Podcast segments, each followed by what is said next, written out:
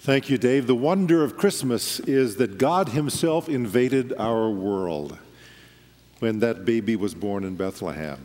I invite you to open your Bible with me this morning to the Gospel of John and the first chapter,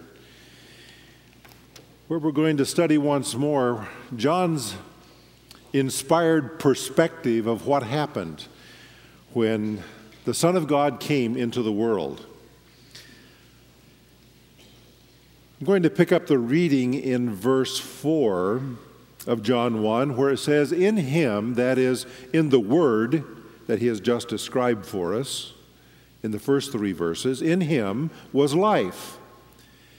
And that life was the light of men. The light shines in the darkness, but the darkness has not understood it, or perhaps better, the, the darkness has not overtaken it. Down to verse 9, where it says, The true light that gives light to every man was coming into the world. Father, I pray this morning as we explore this theme of the light of the world, who is our Lord Jesus, your Son, that our hearts will be illuminated, and that being illuminated by His grace, His love, our lights may then shine to others that we may reflect His grace, His love to the dark world around us. And I pray this in Jesus' name.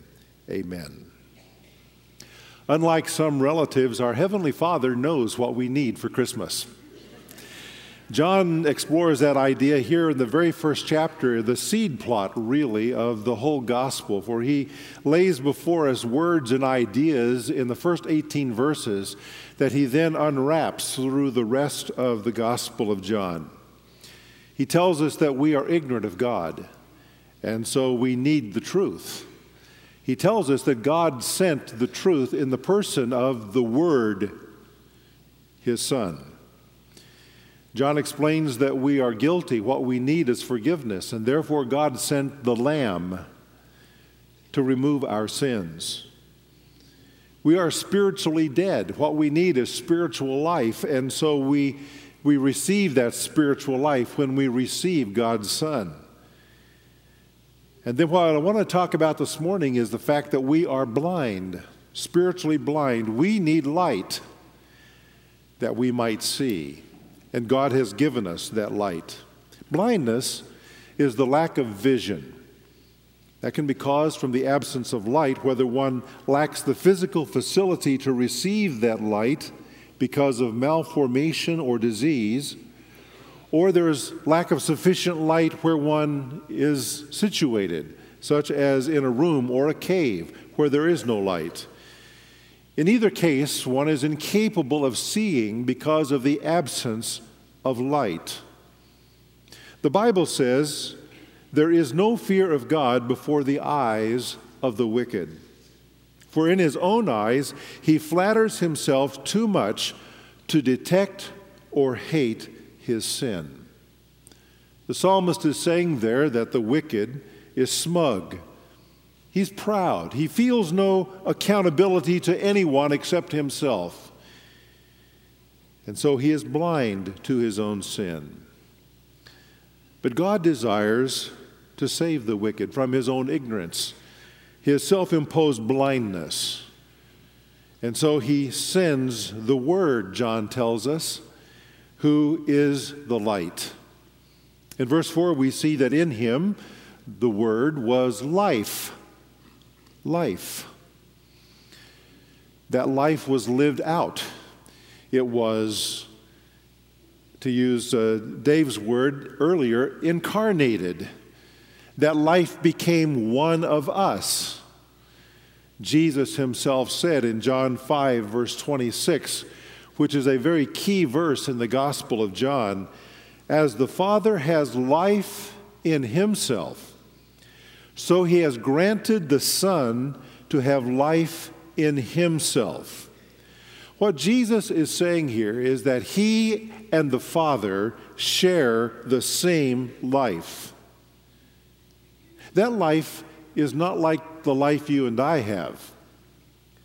The life of God is a self existent life. It needs nothing beside itself to sustain itself. The Father and the Son have self existent life. And because of that, God is the source of all life. He is the creator. He is the Word, as John explains here, by whom all things were made. The life that you and I have is a life that is derived from God. He is the source of our life. He himself, however, is the life. Now, this word life that John introduces here is a favorite of his in this gospel. In fact, he uses it some 36 times, more than any other writer in the New Testament. He records Jesus as saying, I am the bread of what? Jesus said, I am the resurrection and the. He said, I am the way, the truth, and the. Right. Of his sheep, Jesus said, I give them eternal life, and they shall never perish. In speaking to the Samaritan woman, he offered her water that springs up, or literally, he says, that gushes to eternal life. That life was lived out in this world, the self existent life of God. It was lived out in the words, in the character, and the deeds of Jesus. He brought life to our world, and in living that life, John goes on to say, He brought us light. Another key word in his gospel. John contrasts light and darkness as he write the, writes these words and also in the epistles that he writes. Through his works, his words, Jesus brought light to our world, our dark world. Jesus brings light to our world so that you and I can see. Now, I'd like for us to explore that idea in the context of what John writes here in this chapter. What our world exhibits is darkness. That's the world we live in darkness. The light shines, he says, in the what? The darkness. This is the first time that he uses the word darkness in his gospel. In a sharp contrast here to the light, as you can see. What is this darkness he talks about? The light, that is, the life that Jesus lived, which brought light, that light shines in the darkness.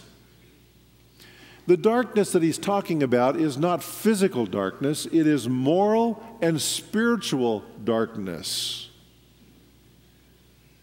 It is the absence of the life of God in our world that creates the twistedness of humanity, the deformity or the evil that is called the darkness of our world. If you take God out of a culture, darkness is the result. You take God out of a home, out of a marriage, darkness is the result. A mind or a soul without God is a dark soul. Why is that? Because the Bible says that God is light and in him there is no darkness at all. Where God is, there is light. Where he is absent, there is darkness. Now, while people in our world are capable of much good, and we see that very often in the generosity of people, in the charity of people. Nonetheless, there is an evil principle that is at work within the heart of every man. That is, behind the goodness, which, by the way, is a residue of the image of God in us, behind the, the relative goodness of human beings, there is an inner core of evil.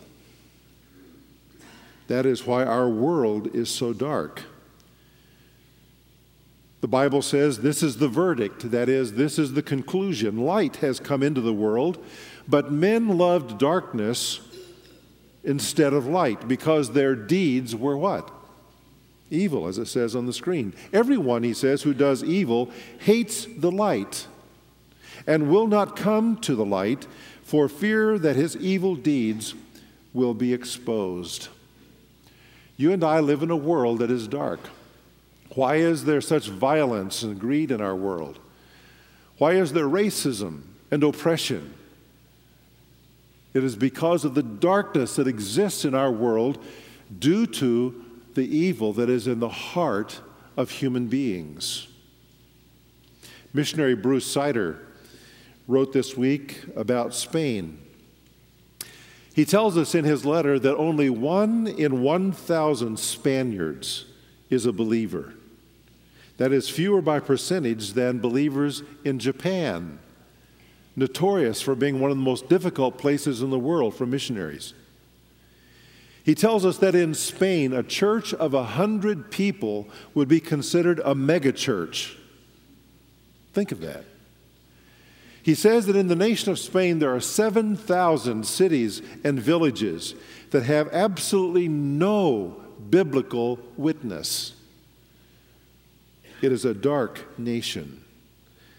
He goes on to say the country continues to live in the brilliant light of El Sol, that is the sun, it's a sunny nation, while being in one of the deepest dark nights of the soul on earth. That's Spain. You and I think of countries where communism has prevailed in the last half a century as being dark. Consider the fact that in China, in China, still a communist government, it is estimated that 10% of the people are Christians. Compare that to Spain, where there's one in the thousand. I wonder how many there are here in the Bay Area. I would suggest to you that there are fewer percentage wise in the Bay Area than in China who are followers of Jesus Christ. You and I live in a morally and spiritually dark area. And so we ask ourselves why are there wars? Why are there injustices? Why do the rich get richer and the poor get poorer? Why do women and children become the victims of violence? Why is it that liars and, and greedy people and the arrogant seems to succeed and even gain political power in our world. We could go on and talk about many more of the realities that you and I face every day and we hear about on the news and we see in the world around us. Where does this come from? It comes from the darkness of our world. That's the reality of our world. The innate moral darkness that is in the human being is enforced too by, environmentally by the dark powers that are at work in the spiritual order. There are fallen beings in the angelic order that are called demons. The Bible speaks about the powers of this dark world. It's not talking about the political powers there in that context of Ephesians 6. It's talking about the spiritual forces of evil in the heavenly realms, that is, in the invisible realms, the angelic realms. You see, there is a, we live in a dark world. It is dark because of the absence of God's light in people. Though people are relatively good, there is a moral evil that every man must deal with. And in addition to that, there is this governing principle in the system of the world that is satanic, which the Bible calls the powers of this dark world. There is this supernatural influence upon the darkness of humanity that deepens the night and exerts influence to enslave people to corruption and to wickedness.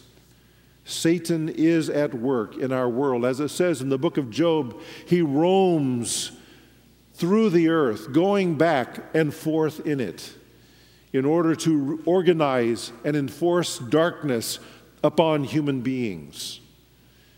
He is the Darth Vader figure of the dark empire of demonic powers.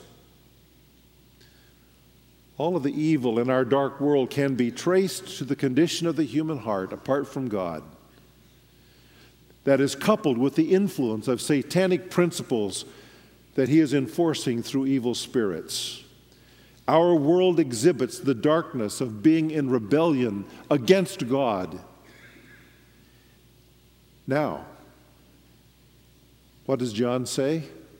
The light shines in the darkness. And that brings me to my next point is what the world has experienced, and that is illumination. Because John does say that in this darkness the light shines. He goes on to say in verse 6 there came a man who was sent from God. His name was John. He came as a witness to testify concerning that light, so that through him all men might believe. He himself was not the light, he came only as a witness to the light. And so he introduces to us John the baptizer, who was the announcer and the forerunner of the light as prophesied by Isaiah the prophet. But he makes it clear that John was not the light, he was the witness to the light. He says, the true light that gives light to every man was coming into the world. That light is Jesus himself.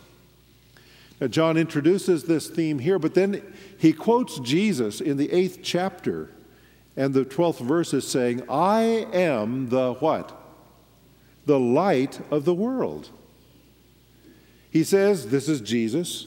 The one who follows me will not walk in darkness, but will have the light of life. Jesus says, I am the light of the world. Now, understand that's more than just a figure of speech. He is literally incarnated light the brilliance of God's person, which no one can look at. The brilliance, the glory of who God is, dwelled in the body and the person of Jesus. He said, I am the light of the world. It's a truth. A number of years ago, I met a, a young lady who at the time I knew her was uh, the mother of several small children. She and her husband had lived a rough life, though, before their family came. They had both been involved in drugs and other kinds of substance abuse. She recounted to me a story when, after years of, of drug abuse, she was completely depressed Darkness had come into her soul. And by the way, the use of substances like that, of, of drug abuse, opens the, the soul up to satanic influence. Did you know that? She said that she had gotten to a point where her world was just small and dark. And she sat down in a room and wanted to die. She could hear voices telling her to kill herself and end it all. In addition to the voices that she heard, she could hear, as it were, like dogs that were barking at her in her ears. There was this sound, there was this noise that was driving her crazy. But somewhere in her past, she had heard about Jesus. Years before this, but had rejected the message.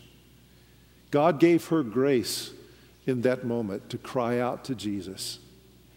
And as she was overwhelmed by this darkness and the noise and the, the voices telling her to kill herself, she simply cried out, Jesus, help me.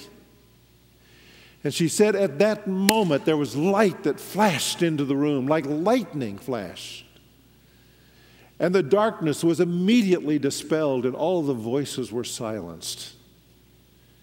And the light filled her heart, and she, at that moment, had hope that she could find forgiveness and life and came to faith in Jesus Christ. I want to tell you when Jesus says, I am the light of the world, he means that literally.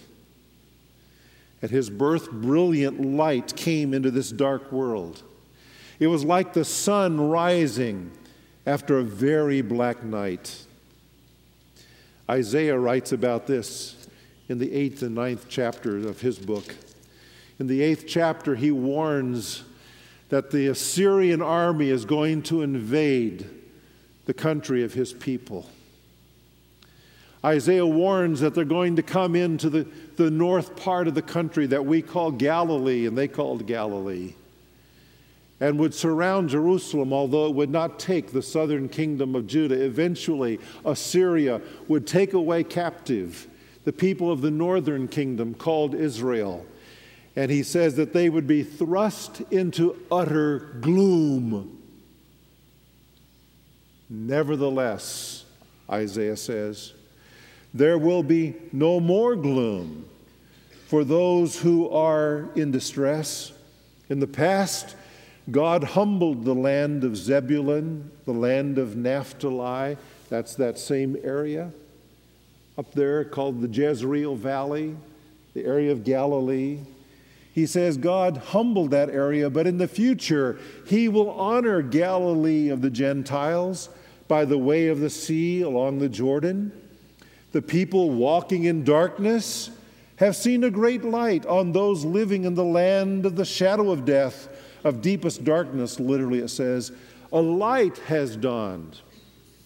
And then in verse 9, excuse me, verse 6, he goes on to say, For unto us a child is born, unto us a son is given. And he gives that marvelous messianic prophecy. What is Isaiah saying? He's saying that in the darkness of this world, and the, specifically there, the darkness of Galilee, the light would come. Where did Jesus have his ministry? Where, were his headquarters? In Galilee, Capernaum, along the Jordan River. He was born in Nazareth, which is in the hill right beside the Jezreel Valley, the land of Zebulun, Naphtali, Galilee. That's where the light came. The world has been illumined. Jesus demonstrated the power of the light that he had in himself by restoring the sight of a man. After saying in chapter 8 of John, I am the light of the world, in chapter 9, Jesus encounters a man who was born blind. He'd been blind from birth.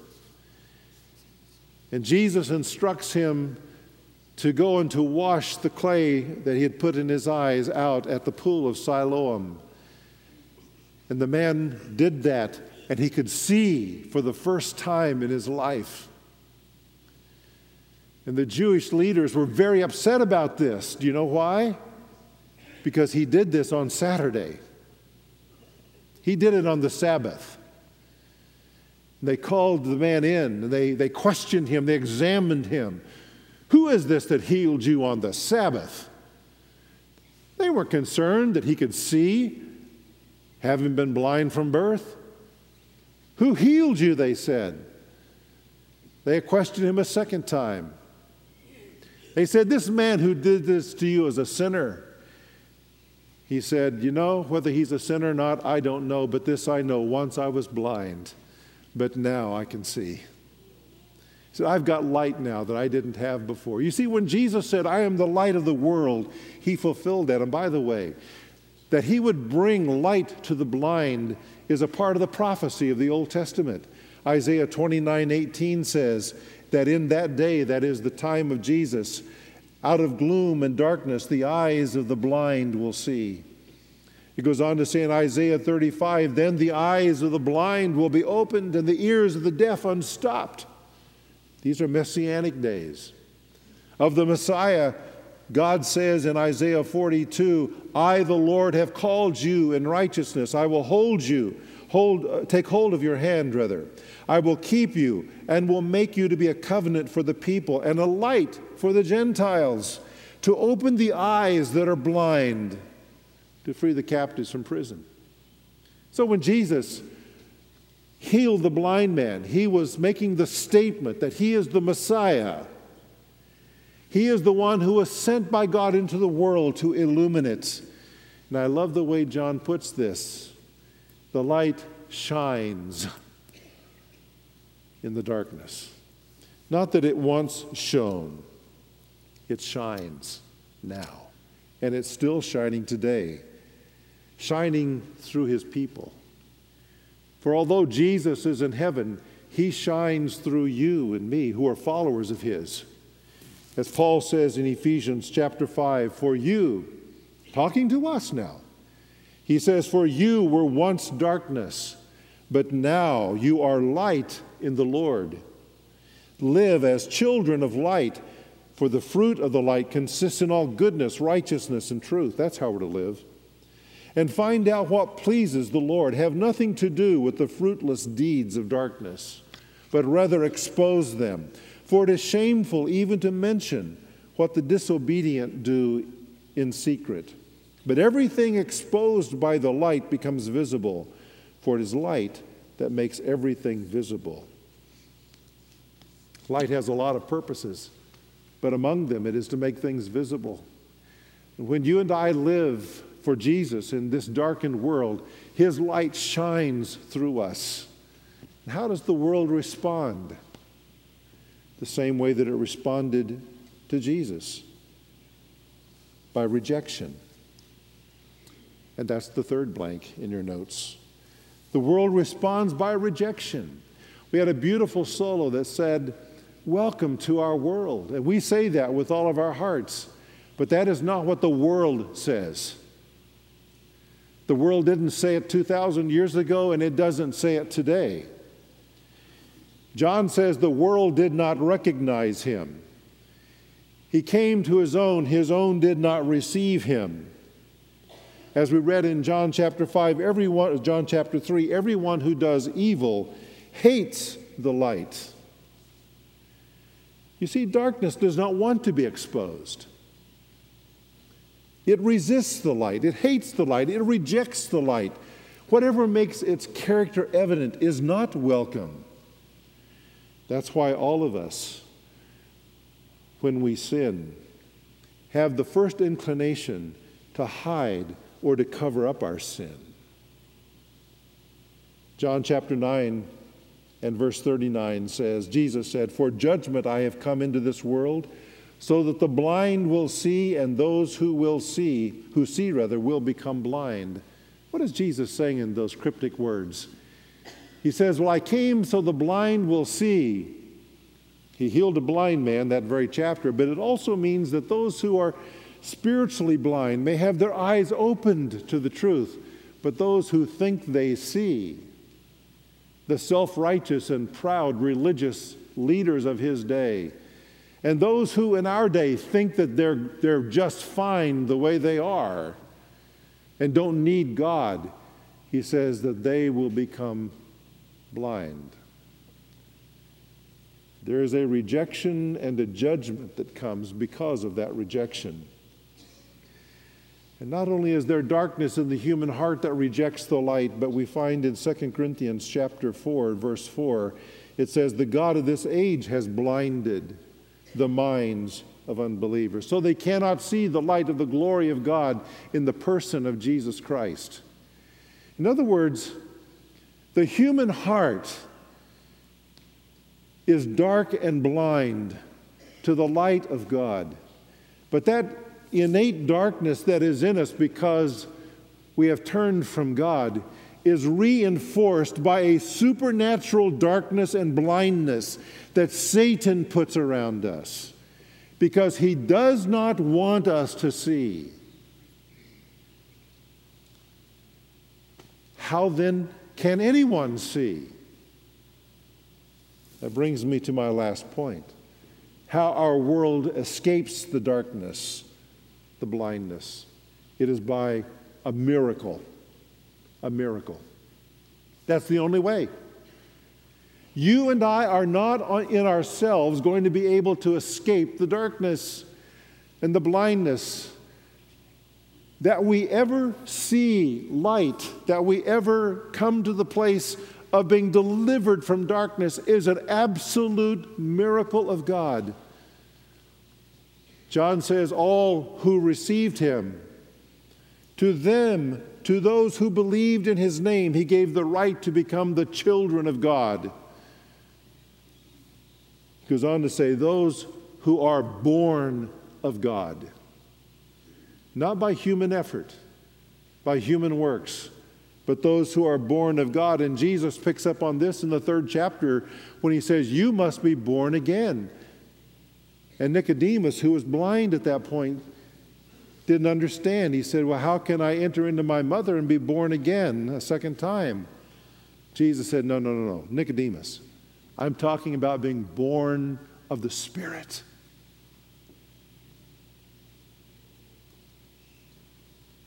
A miracle. Just as much as the miracle of that blind man in John chapter 9 is the miracle of Jesus opening the eyes of one who is blind to see him as Savior. You and I have a role in this today because Jesus is in heaven. You and I have a role that's very similar to that of the Apostle Paul. It says in his commissioning in Acts 26, Jesus says to Paul, I'm sending you to them, the Gentiles, to open their eyes and turn them from darkness to light and from the power of Satan to God, so that they might receive forgiveness of sins and a place among those who are sanctified by faith in me. Folks, do you see that? When you look at those words, though that is specific to Paul, it is your privilege and mine to do the very same thing to show others the life of Jesus and the light that comes through that life so that their eyes are opened and they can see. And they can then turn from the darkness to that light and from the power of Satan to God and be saved. What a privilege that is.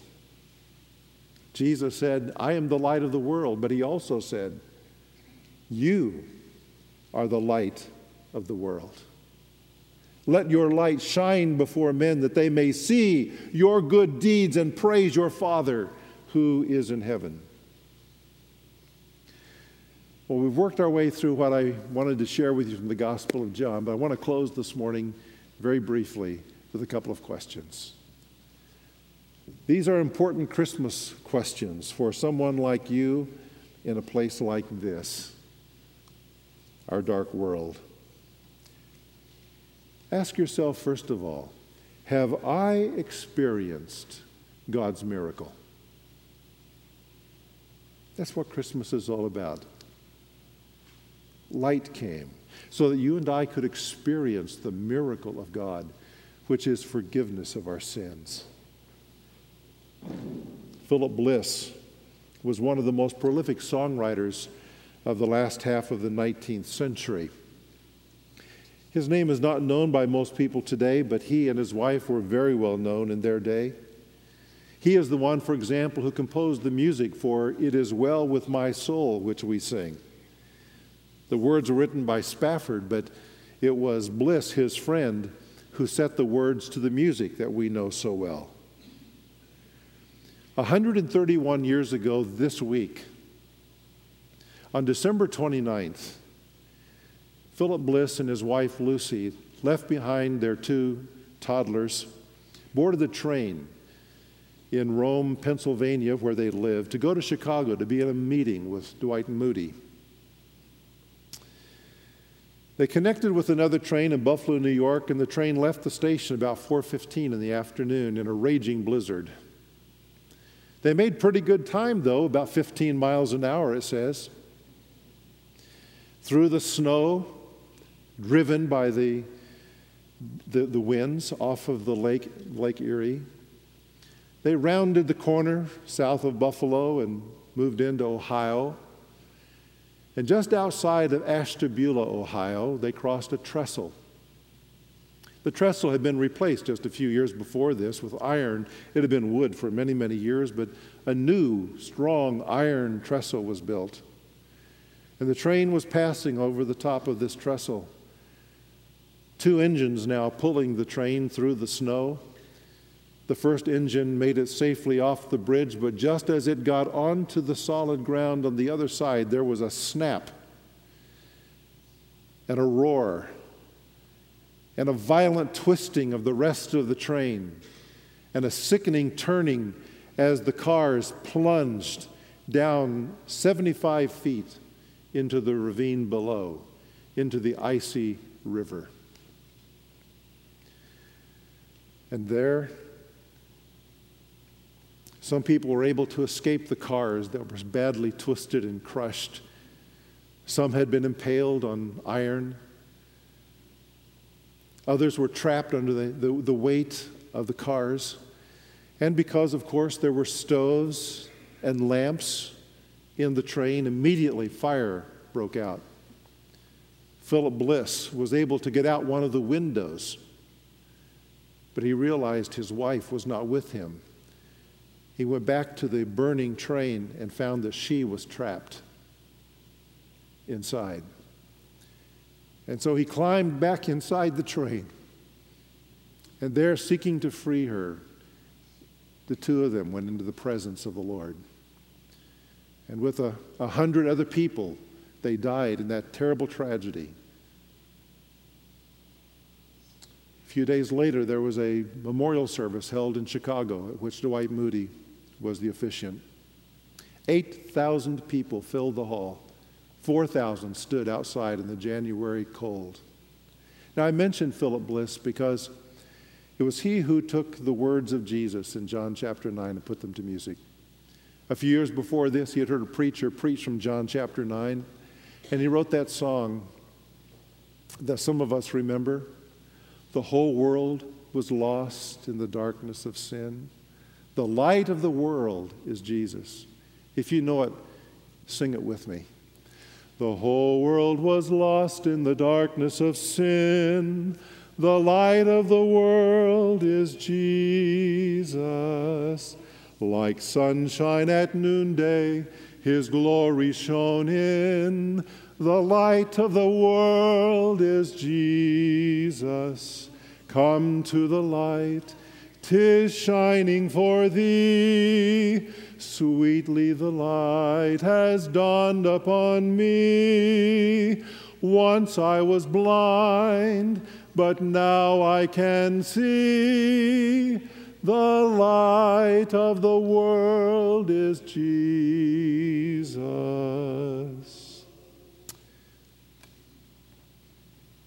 Years later, there was a missionary in Calcutta And he was there during an eclipse, and he looked out upon the masses of the lost pagan people of India, who in this eclipse were terrified and they were going down to the river and baptizing themselves and in the total darkness of their religion.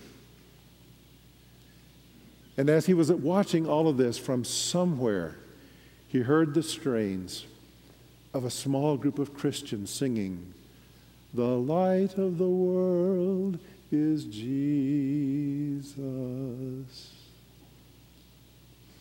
My friend, is He the light in your life today? Have you experienced the Christmas miracle of having your eyes opened? But there's a second question I want to ask as I close, and that is what am I doing to extend His light into the world? Philip Bliss wrote another hymn one time. It was a hymn that was based upon a message he heard Dwight Moody give. Moody was appealing for people to come to faith in Christ, and he told about a, a story, a, a, true story, outside of Cleveland, Ohio, again on, on Lake Erie, not too far from where Bliss would eventually die. There was a ship, a passenger ship, that was fully loaded coming into the Cleveland harbor. And a pilot had gotten on board the ship to guide the ship safely into harbor. And the captain of the ship said, Are you sure we're Cleveland where we need to be? I don't see the lights. Because you see, there were lower lights. There was a lighthouse, but then there were lower lights that had to be lined up in a certain way to get the ship into the harbor. And the pilot said, No, the, the lower lights are not burning, they're out. And he steered the ship, but he missed the harbor. And the result was the ship went into the rocks, and many, many people lost their lives that night. And Moody's point was believers, you and I are those lower lights. Our Father has a lighthouse in Jesus, but you and I are the lower lights that, that must be on to guide people.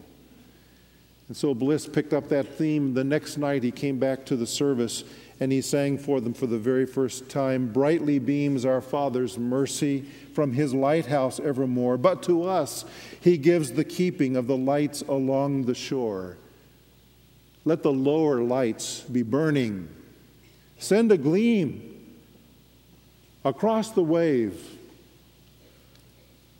For to us he gives the keeping of the lights along the shore. Is your light burning for others to see? To guide them into the only harbor there is for the soul? Let's use it this Christmas time to do that. The friends, family that we're gathered with. Let's let the lower lights be burning in our lives and extend the light of Jesus into the dark world around us. Let's pray together. Father, we've been reminded even this very week how brief life is and how important it is that you and I, that we, your people, work together with you, bringing light into the world. And I pray, Father, that as we meet with family and we see friends over this holiday season, that we will be the life of Jesus bringing light to them. But I also pray, Father, for some friend who's here that may not have that light at all and be lost in darkness yet. Oh, Father, I pray that right now even in the simplest of prayers, they would cry out, Jesus, help me. And that you would send the light flooding into their souls and lead them out of that darkness into your marvelous light and away from Satan into your power. Out of the kingdom of darkness into the kingdom of your dear Son. And I pray this in Jesus' name. Amen. Let's stand together.